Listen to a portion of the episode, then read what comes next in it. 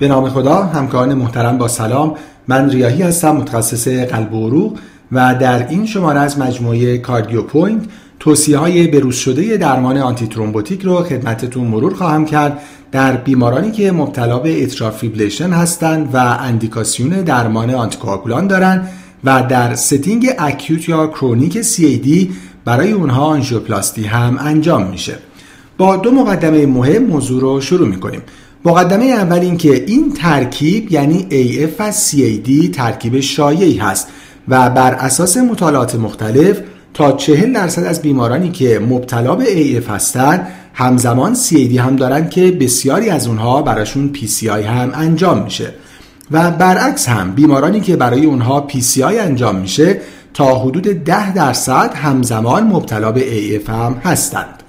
مقدمه مهم دوم این که در بیمارانی که همزمان AF دارن و برای اونها PCI هم انجام میشه دو نگرانی در دو سمت مقابل همیشه برای اونها وجود داره.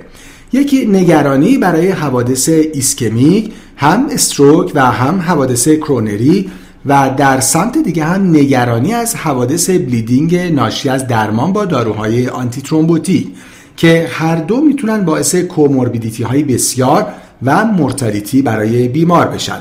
برای همین وقتی قراره رژیم optimum و duration مناسب درمان برای اونها انتخاب بشه حتما باید سه ریسک در نظر گرفته بشه و تعادل بین این سه ریسک بر اساس evidence برقرار بشه.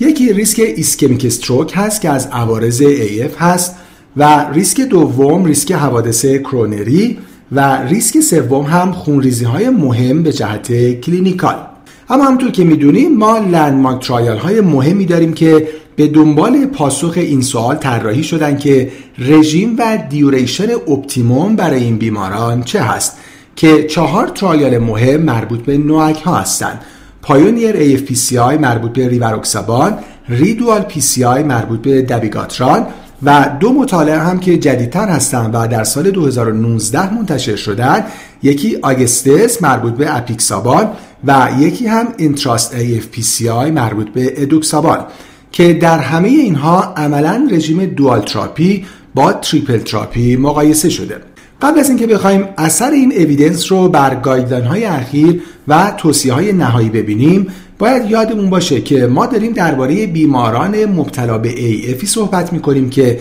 اصلا اندیکاسیون دریافت آنتیکاگولان دارن که بر اساس consensus همه guideline ها بیمارانی هستند که CHA2DS2-VASc score شون در آقایون حداقل یک و در خانوم ها حداقل دو باشه که با همین اعداد یک و دو class of recommendation دوی A هست و اگه یه score بالاتر از این باشه class of recommendation به یک تبدیل میشه.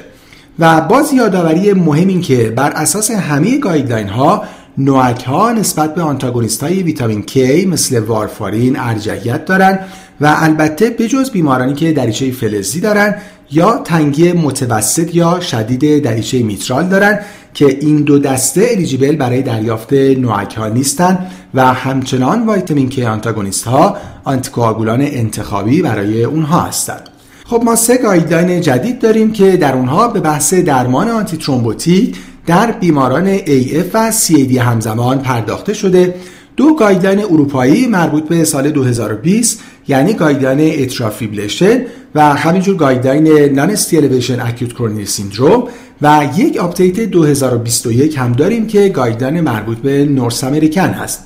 قبل از اینکه توصیه این guideline ها رو بخوایم ببینیم ابتدا یک بار نکات مهم و جمع بندی همه این guideline ها رو مرور کنیم که سه نکته هست. اول اینکه مثل بقیه موارد AF در این بیماران هم NOAC ها oral anticoagulation choice هستند. نکته مهم دوم این که dual therapy به معنی ترکیب یک NOAC با single antiplatelet که ترجیحاً P2Y12 inhibitor هست و از بین اونها هم ترجیحاً کلوپیدگرل که بیشترین مطالعه و evidence با اون هست. این ترکیب dual therapy ارجحیت داره نسبت به triple therapy یعنی ترکیب آسپرین P2Y12 inhibitor و oral anticoagulation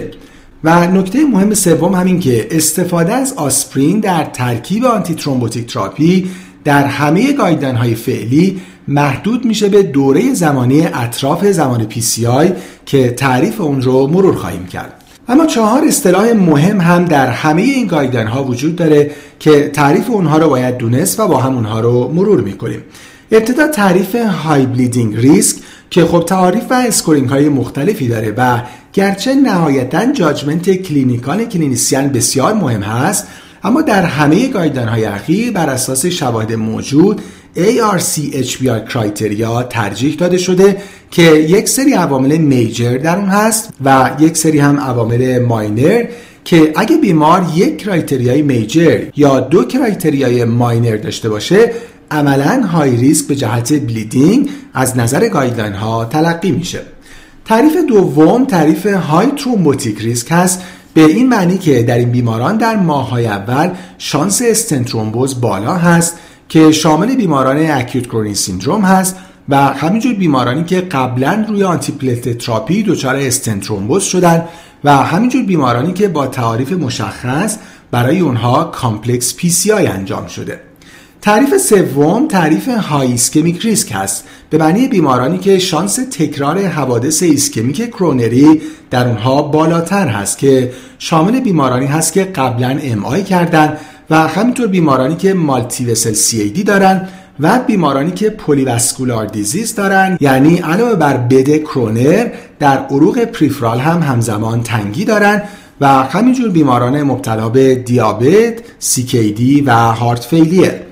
و تعریف مهم آخر هم peri-PCI period هست که زمانی است که بیمار حتما باید آسپرین هم در رژیم antithrombotic ش دریافت کنه که این زمان یا زمان بستری هست که معمولا یک تا دو روز بعد از PCI هست و یا نهایتا تا یک هفته بعد از PCI. و البته همونجور که در guideline ها هست اگه بیمار high risk به جهت حوادث ترومبوتیک و ایسکمیک باشه و البته low risk به جهت bleeding هم باشه نهایتا تا یک ماه این زمان می‌تونه extend بشه. که این زمان بین این انتخاب ها بر اساس قضاوت clinician می‌تونه تغییر کنه. خب همونجور که صحبت شد ما دو دسته guideline مهم اخیر داریم. guideline اروپایی که guideline AF و non-ST elevation acute coronary syndrome هست که مشابه هم هستن و همینجور guideline آمریکایی. ابتدا guideline مربوط به North American رو با هم مرور می‌کنیم.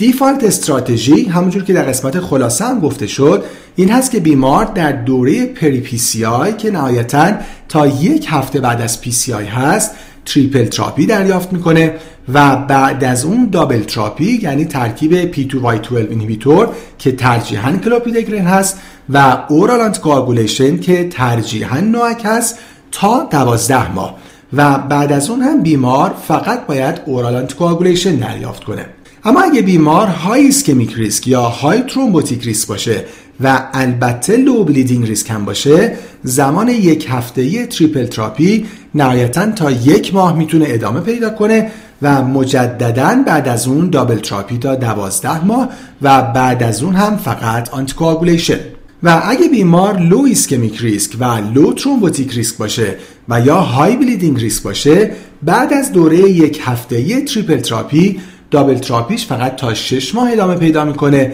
مثل بیشتر بیمارانی که برای اونها elective PCI انجام میشه و بعد از اون هم فقط oral anticoagulation guideline اروپایی هم تقریبا مشابه همون guideline آمریکایی هست. با این تفاوت که در نمودار acute coronary syndrome از chronic coronary syndrome جدا شده. نکته مهم مثل guideline آمریکایی این هست که حضور آسپرین در ترکیب antithrombotic therapy فقط برای یک هفته هست و نهایتا اگه بیمار high ischemic یا high thrombotic risk باشه و low bleeding risk هم باشه این زمان تا یک ماه می‌تونه ادامه پیدا بکنه. در PCI در setting chronic coronary syndrome هم این قانون دوره حضور آسپرین همینطور هست. ولی در بیماران ACS ی که به هر دلیلی برای اونها PCI انجام نمیشه و به صورت فقط medical درمان میشن دیگه آسپرین در رژیم antithrombotic اونها توصیه نمیشه.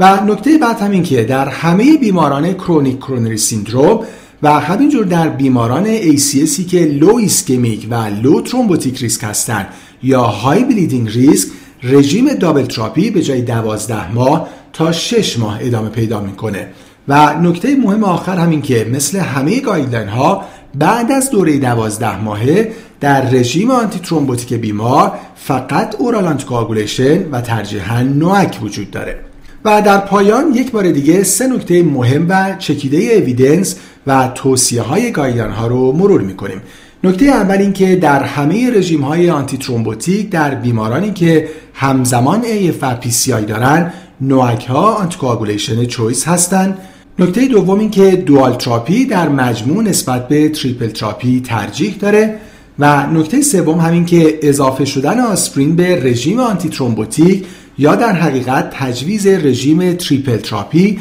فقط به دوره PCI محدود میشه یعنی نهایتا تا یک هفته و در بیماران محدود high ischemic risk یا high thrombotic risk که همزمان low bleeding risk هم باشن نهایتا تا یک ماه. همکاران محترم امیدوارم که این توضیحات برای practice شما مفید بوده باشه. از توجهتون سپاسگزارم. خدا نگهدار.